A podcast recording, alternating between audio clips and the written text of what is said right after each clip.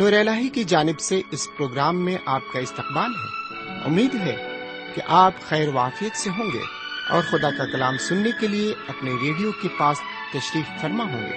اس سے پہلے کہ ہم مطالعے میں آگے بڑھیں، آپ کو بتا دیں کہ اس تواریخ کی پہلی کتاب کا موضوع ہے نصب نامہ اس کے ساتھ ساتھ ہم حضرت داؤد اور خدا کی ہیکل پر بھی غور کریں گے۔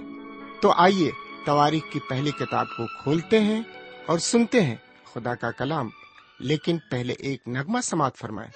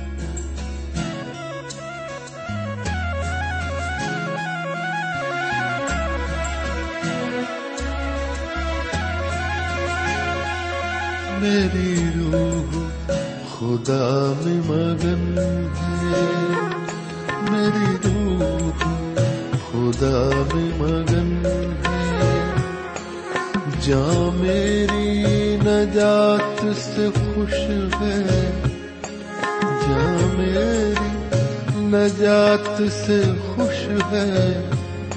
میرے سر کو اس نے بلند کیا۔ میرے سر کو اس نے بلند کیا۔ اب کون میرا ہے؟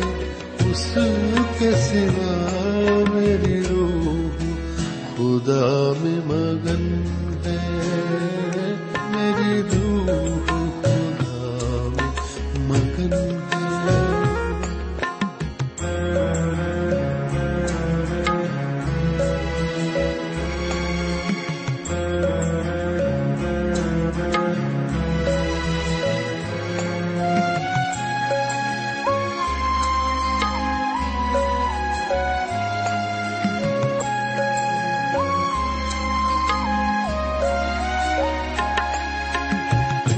دیکھو غرور سے بچ کے رہنا۔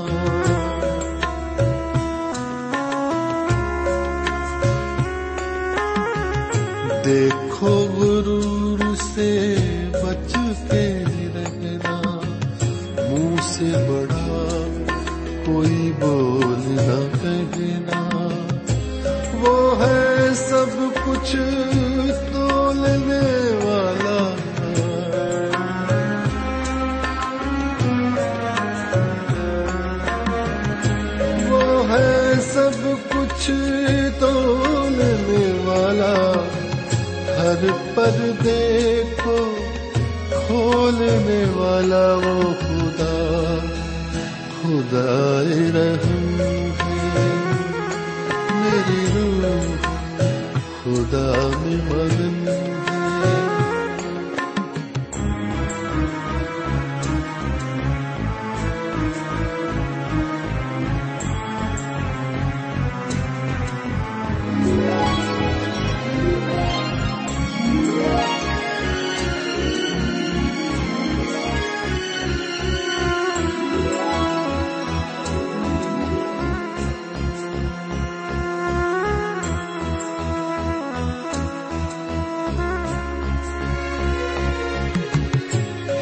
ہمت میری ٹوٹ گئی تھی۔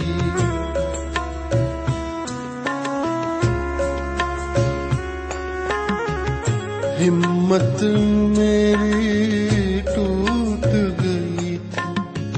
قسمت مجھ سے روٹ گئی تھی۔ اس نے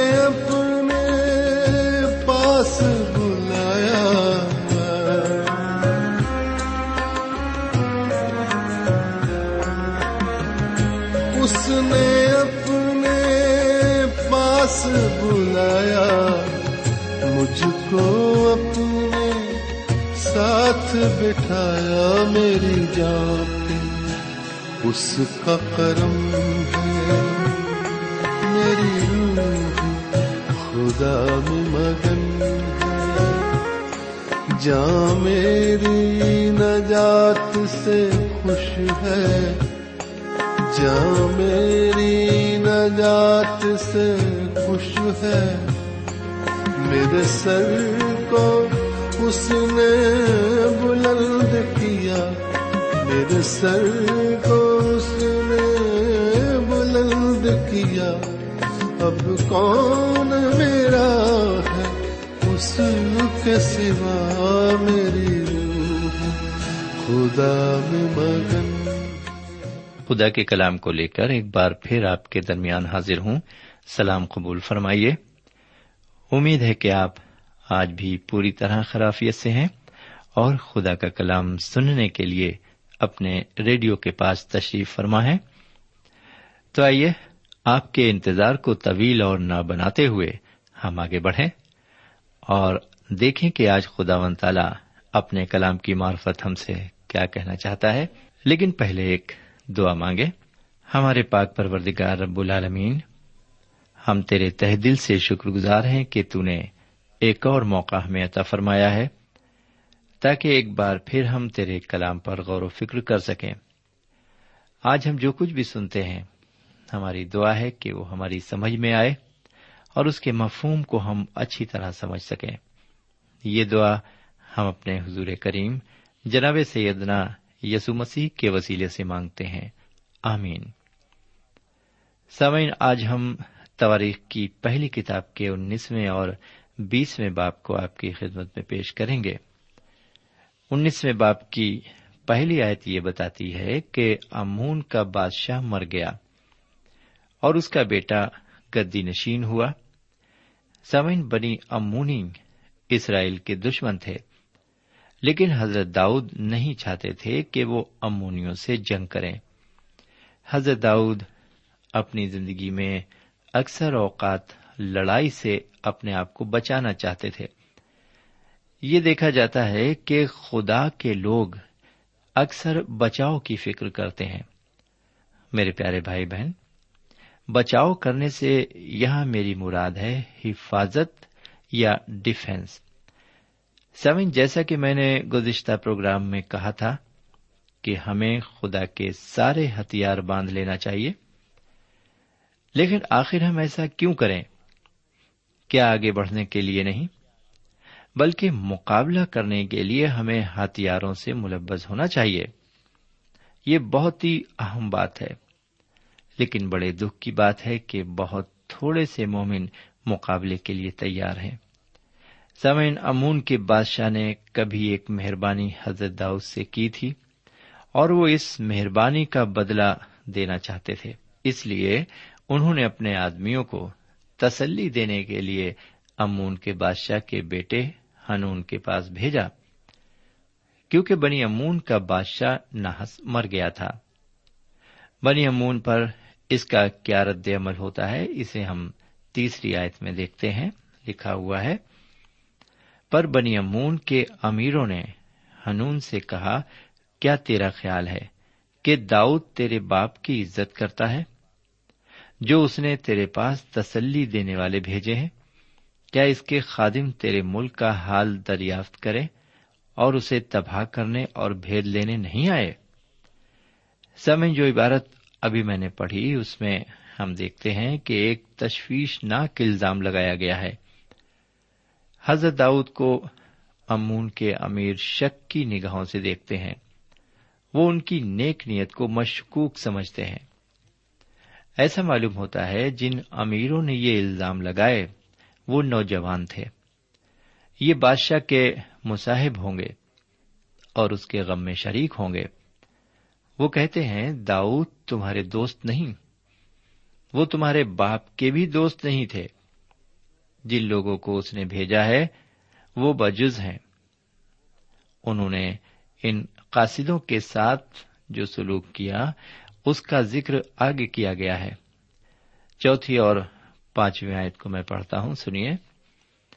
جب ہنون نے داؤد کے خادموں کو پکڑا اور ان کی داڑھی مونچھیں منڈوا کر ان کی آدھی پوشاک ان کے سرینوں تک کٹوا دی اور ان کو روانہ کر دیا، تب بازوں نے جا کر داؤد کو بتایا کہ ان آدمیوں سے کیسا سلوک کیا گیا۔ سو اس نے ان کے استقبال کو لوگ بھیجے، اس لیے کہ وہ نہایت شرماتے تھے۔ اور بادشاہ نے کہا، جب تک تمہاری داڑیاں نہ بڑھ جائیں یریو میں ٹھہرے رہو، اس کے بعد لوٹ آنا سمن ہنون نے خادموں کو پکڑا اور انہیں بے عزت کیا۔ ان کی مونچھ اور داڑھی منڈوا دی اور ان کی پوشاک کو کمر تک کٹوا دیا۔ آپ یوں سمجھ لیں کہ انہیں برہنا کر کے واپس بھیج دیا۔ اپنی برہنگی کو دیکھ کر وہ بہت شرماتے تھے۔ بادشاہ یہ خبر سن کر کہ ان کے ساتھ ہنون نے اس طرح کا برتاؤ کیا ہے۔ ان سے خود ملنے گئے اور انہیں کہا کہ وہ یریوں میں تب تک رہیں جب تک ان کی داڑھی اور مونچھ دوبارہ نہ بڑھ جائیں۔ سمین آج کے زمانے میں ایک دوسرے سے لوگ اس سے بھی برا سلوک کرتے ہیں۔ آج بھی لوگ برہنا کر کے عورتوں کو خاص طور سے کھلے عام گھماتے ہیں۔ ایسی خبریں اکثر اخباروں میں شائع ہوتی رہتی ہیں۔ اکثر اس سے بھی بدتر سلوک کا لوگ شکار ہوتے رہتے ہیں۔ بہرکیف امونی امیروں اور ہنون کو یہ خبر پہنچی کہ حضرت داؤد نے ان کی اس نازیبا حرکت کو بڑی سنجیدگی سے لیا ہے۔ انہوں نے سمجھ لیا کہ کچھ نہ کچھ نتیجہ ضرور سامنے آئے گا۔ بہرکیف آگے دیکھتے ہیں کہ بنی امون اگلا قدم کون سا اٹھاتے ہیں۔ چھٹی آیت میں لکھا ہوا ہے، جب بنی امون نے دیکھا کہ وہ داؤد کے حضور نفرت انگیز ہو گئے ہیں، تو ہنون اور بنی امون نے مسوب تامیا اور آرام ماکا اور جنوبا سے رتھوں اور سواروں کو کرائے کرانے کے لیے ایک ہزار قنتار چاندی بھیجی۔ سمین یہاں ہم دیکھتے ہیں کہ بجائے حضرت داؤد لڑائی کرنے کی سوچ سے بنی امون کے نئے بادشاہ نے سوچا کہ وہی لڑائی کی شروعات کرے۔ وہ چاہتا تھا کہ وہ حضرت داؤد کا تختہ پلٹ دے۔ میں یقین سے کہہ سکتا ہوں کہ یہی بات اس کے دماغ میں ہوگی۔ جب ہنون نے حضرت داؤد کے قاصدوں کی بے عزتی کی۔ اس لیے وہ مسوب تامیہ سے فوج کرائے پر لیتا ہے تاکہ وہ جنگ میں حضرت داؤد کو شکست دے۔ میرے پیارے بھائی بہن، جب یہ بات حضرت داؤد کو معلوم ہوتی ہے، وہ فوراً حرکت میں آ جاتے ہیں۔ آئیے دیکھیں آگے کیا ہوتا ہے۔ آٹھویں آیت سے لے کر دسویں آیت تک عبارت بتاتی ہے۔ کہ لڑائی لڑنے کے لیے فن لشکر کسی کا جاننا ضروری ہے۔ آرامی فوج بہت اچھی تھی۔ اس لیے یواب نے سب اسرائیل کے لوگوں میں سے خاص لوگ چن لیے۔ آرامی فوج نے شمال کی طرف صف آرائی کی اور بنی امون نے جنوب کی طرف صف آرائی کی۔ اب آئیے ذرا گیارہویں اور بارہویں آیت کو سنیں۔ اور باقی لوگوں کو اپنے بھائی ابیشے کے سپرد کیا اور انہوں نے بنی امون کے سامنے اپنے صف باندھی اور اس نے کہا کہ اگر آرامی مجھ پر غالب آئے تو تو میری کمک کرنا اور اگر بنی امون تجھ پر غالب آئے تو میں تیری کمک کروں گا۔ سمن یہ عبارت بتاتی ہے کہ یواب نے نہایت عمدہ سفارائی کی۔ اس کی فن سپاگری قابل تعریف تھی۔ اس نے اپنے بھائی ابیشے سے کہا کہ ضرورت پڑنے پر وہ اس کی مدد کرے گا۔ اسی طرح وقت ضرورت پر وہ اس کی کمک کرے۔ انہوں نے اپنی فوج کو اس جگہ پر رکھا جہاں سے زبردست حملہ ہونے کی امید تھی۔ بہرکیف تیرہویں اور چودہویں آیت کو سنیں۔ سو ہمت باندھو اور آؤ ہم اپنی قوم کے اور اپنے خدا کے شہروں کی خاطر مردانگی کریں اور خداون جو کچھ اسے بھلا معلوم ہو کرے۔ بس یواب اپنے لوگوں سمیت آرامیوں سے لڑنے کو آگے بڑھا اور وہ اس کے سامنے سے بھاگے۔ سمن یواب ایک لائق فوجی تھا، قابل فوجی تھا۔ وہ اصل معنوں میں ایک سپاہی تھا۔ اس نے حضرت داؤد سے جنگ کی تربیت حاصل کی ہوگی۔ حضرت داؤد اور یواب کے مقابلے کا کوئی اور جنگجو نہیں تھا۔ جہاں تک ان کی بہادری کا سوال تھا، ان کا کوئی مقابل نہیں تھا۔ اب پندرہویں اور سولہویں آیت کو سنیے۔ جب بنی امون نے آرامیوں کو بھاگتے دیکھا، تو وہ بھی اس کے بھائی ابیشے کے سامنے سے بھاگ کر شہر میں گھس گئے۔ تب یو آب یروشلم کو لوٹ آیا۔ جب آرامیوں نے دیکھا کہ انہوں نے بنی اسرائیل سے شکست کھائی تو انہوں نے قاصد بھیج کر دریائے فرات کے پار کے آرامیوں کو بلوایا اور بدرزر کا سپہ سالار سوفک ان کا سردار تھا۔ سمن اس عبارت کو جو میں نے آپ کی خدمت میں پیش کی، پندرہویں آیت میں لکھا ہے کہ یواب یروشلم لوٹ آیا۔ وہ یروشلم اس لیے لوٹ آیا کہ یروشلم آ کر حضرت داؤد کو جنگ میں کامیاب ہونے کی خبر دے۔ لیکن سولہویں آیت یہ بتاتی ہے کہ آرامیوں کے ساتھ بنی امون بھی ابیشے کے سامنے سے بھاگے۔ لیکن شہر میں جا کر انہوں نے قاصد بھیجے اور فرات کے پار کے آرامیوں سے کمک مانگی۔ آگے کا حال آپ سترویں آیت سے انیسویں آیت میں دیکھیں گے۔ یہاں پر ہم اسے پڑھیں گے نہیں۔ اس کی تشریح بیان کریں گے۔ اس عبارت سے یہ نتیجہ نکلتا ہے کہ حضرت داؤد کی یہ خواہش بالکل نہیں تھی کہ وہ جنگ کریں۔ میرے پیارے بھائی بہن، آپ یہ نہ بھولیں کہ یہ مطالعہ خدا تعالی کے نقطۂ نظر سے پیش کر رہا ہوں۔ خدا و تعالیٰ یہاں یہ بتانا چاہتا ہے کہ حضرت داؤد ان سے لڑائی نہ کر کے ملک میں امن رکھنا چاہتے تھے۔ لیکن جب انہوں نے دیکھا کہ ان کے خلاف ایک بڑی فوج اکٹھی ہو گئی، تو انہوں نے پہلے مارکے میں یواب کو بھیجا۔ یواب سے مقابلے میں دشمن بھاگ کھڑا ہوا، لیکن اس کا یہ مطلب نہ تھا کہ لڑائی ختم ہو گئی۔ وہ اس لیے میدان سے بھاگے تاکہ وہ کمک حاصل کریں۔ جب انہیں کمک مل گئی، تو وہ اکٹھے ہوئے اور اسرائیل کے خلاف صف آرائی کی۔ اس مرتبہ حضرت داؤد نے فوج کی رہنمائی اپنے آپ کی۔ میرے پیارے بھائی بہن، کیا میں یہ کہہ سکتا ہوں کہ جب خود حضرت داؤد نے اپنی فوج کی رہنمائی اور پیشوائی کی تو انہوں نے جنگ کو پوری طرح سے جیت لیا؟ سمن یہ بڑے ہی دکھ کا موضوع ہے کہ بہت سی قومیں جنگ تو کرتی ہیں لیکن اسے جیتنے کا حوصلہ ان میں نہیں ہوتا۔ یہ کتنے دکھ کی بات ہے۔ ہمیں اس لیے لڑنا نہیں چاہیے۔ کہ ہم لڑائی میں حصہ لے رہے ہیں۔ اس لیے نہیں لڑنا چاہیے ہمیں کہ ہم لڑائی میں حصہ لے رہے ہیں۔ ہماری قوم نے لڑائی کر کے اپنے کو المیہ حالت میں ڈال دیا ہے۔ کیونکہ لڑائی تو ہم نے کی ہے، لیکن جیتنے کی ہمت ہم میں نہیں ہے۔ ہمارے اندر حوصلہ نہیں تھا کہ لڑائی جیتیں۔ اگر حوصلہ کرتے تو ہزاروں جانوں کو ضائع نہ کرتے۔ بہت سے لوگ اسرائیل کی تاریخ کے اس حصے کو پڑھیں گے۔ اور یہ کہیں گے کہ خدا ان تعالی ایک خونی خدا ہے۔ اسے خون بہانے میں مزہ آتا ہے۔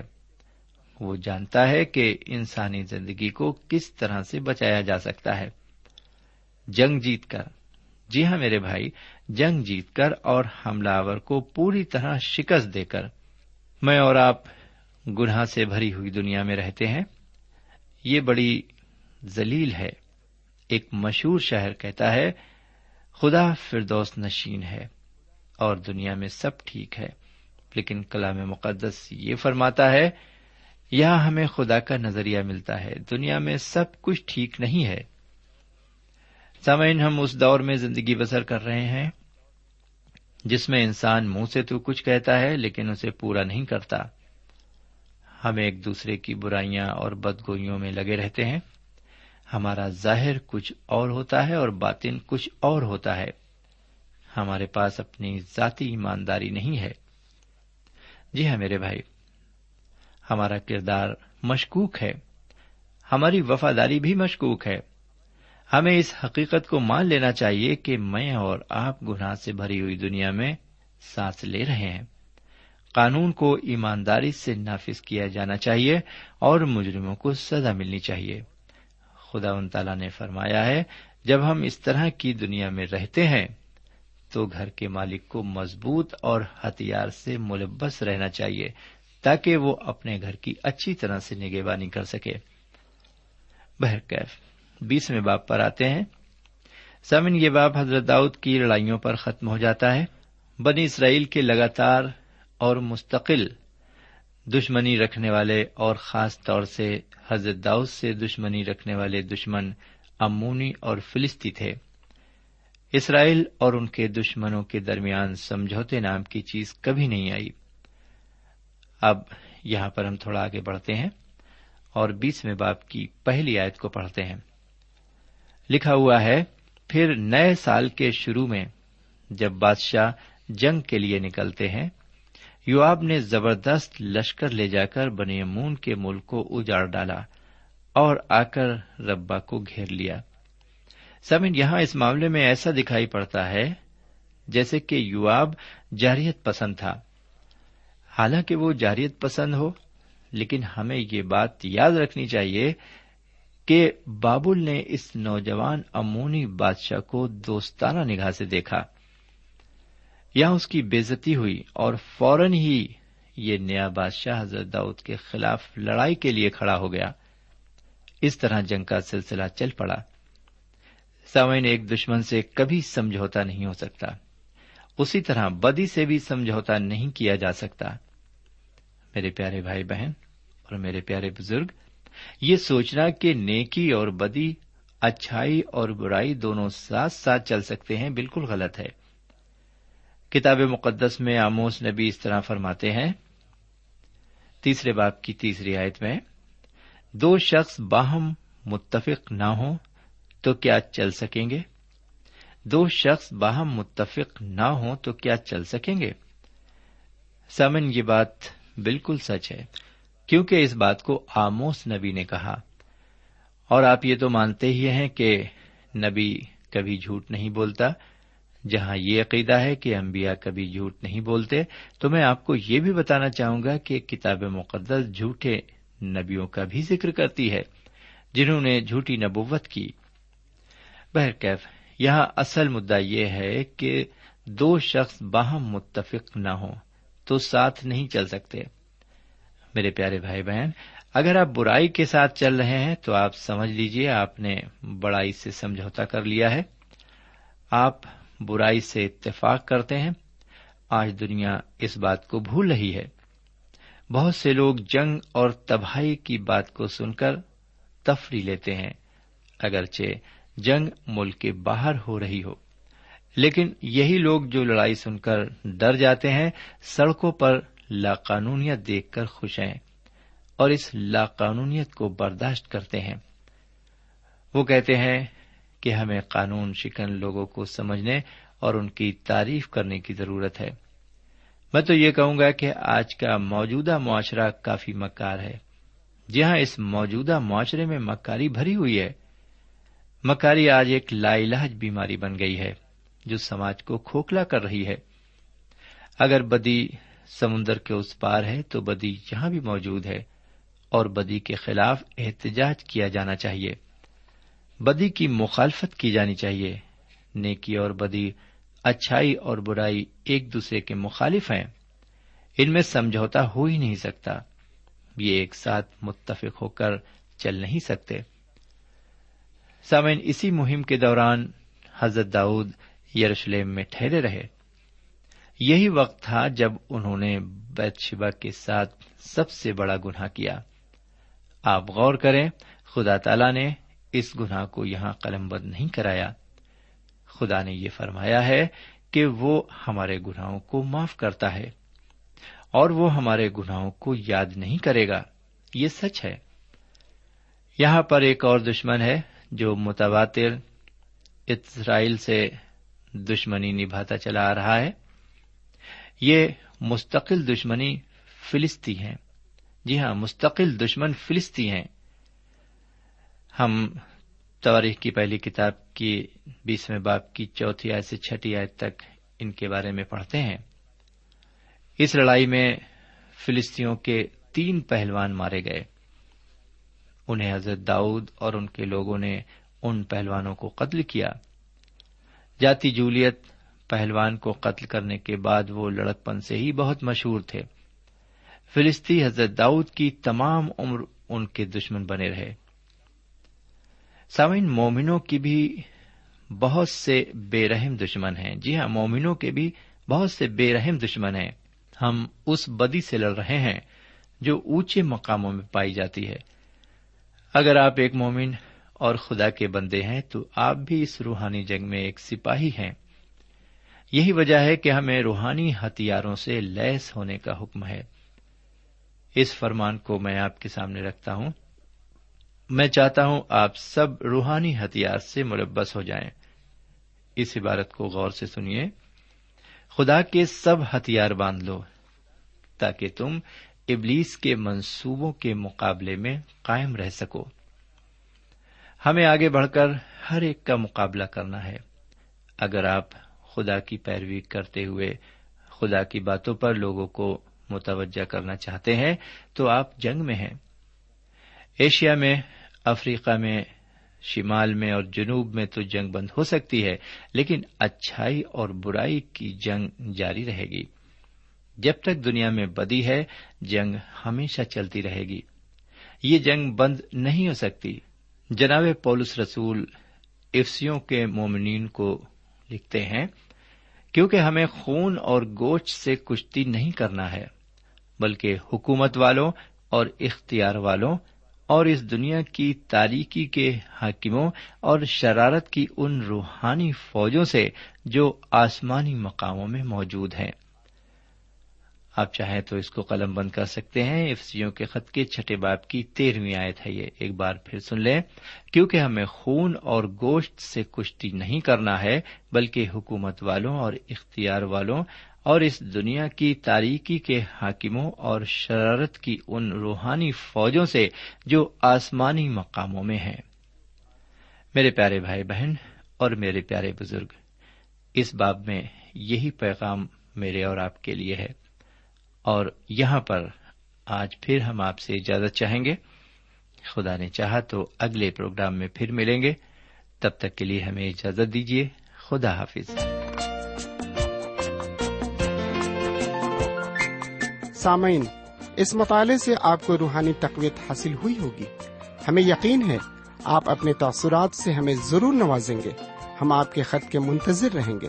ہمارا پتہ ہے، programme Noor ul post box number one five seven five Sialkot Pakistan. پتا ایک بار پھر سن لیں۔ پروگرام نور ال پوسٹ باکس نمبر ایک پانچ، سات پانچ سیال کوٹ پاکستان۔ اب آپ ہم سے ٹیلی فون اور ای میل سے بھی رابطہ قائم کر سکتے ہیں۔ ہمارا ٹیلی فون نمبر ہے nine two three four four six four zero four five seven eight. نو دو تین چار چار چھ چار صفر چار پانچ سات آٹھ۔ ہمارا ای میل پتا ہے N A M three nine four nine eight hotmail dot com N A M three nine four nine eight hotmail dot com ہمارے پروگرام کا وقت اب یہیں پر اختتام پذیر ہوتا ہے۔ اگلے پروگرام میں خدا کے کلام کے ساتھ پھر ملیں گے۔ تب تک کے لیے اجازت دیں۔ خدا حافظ۔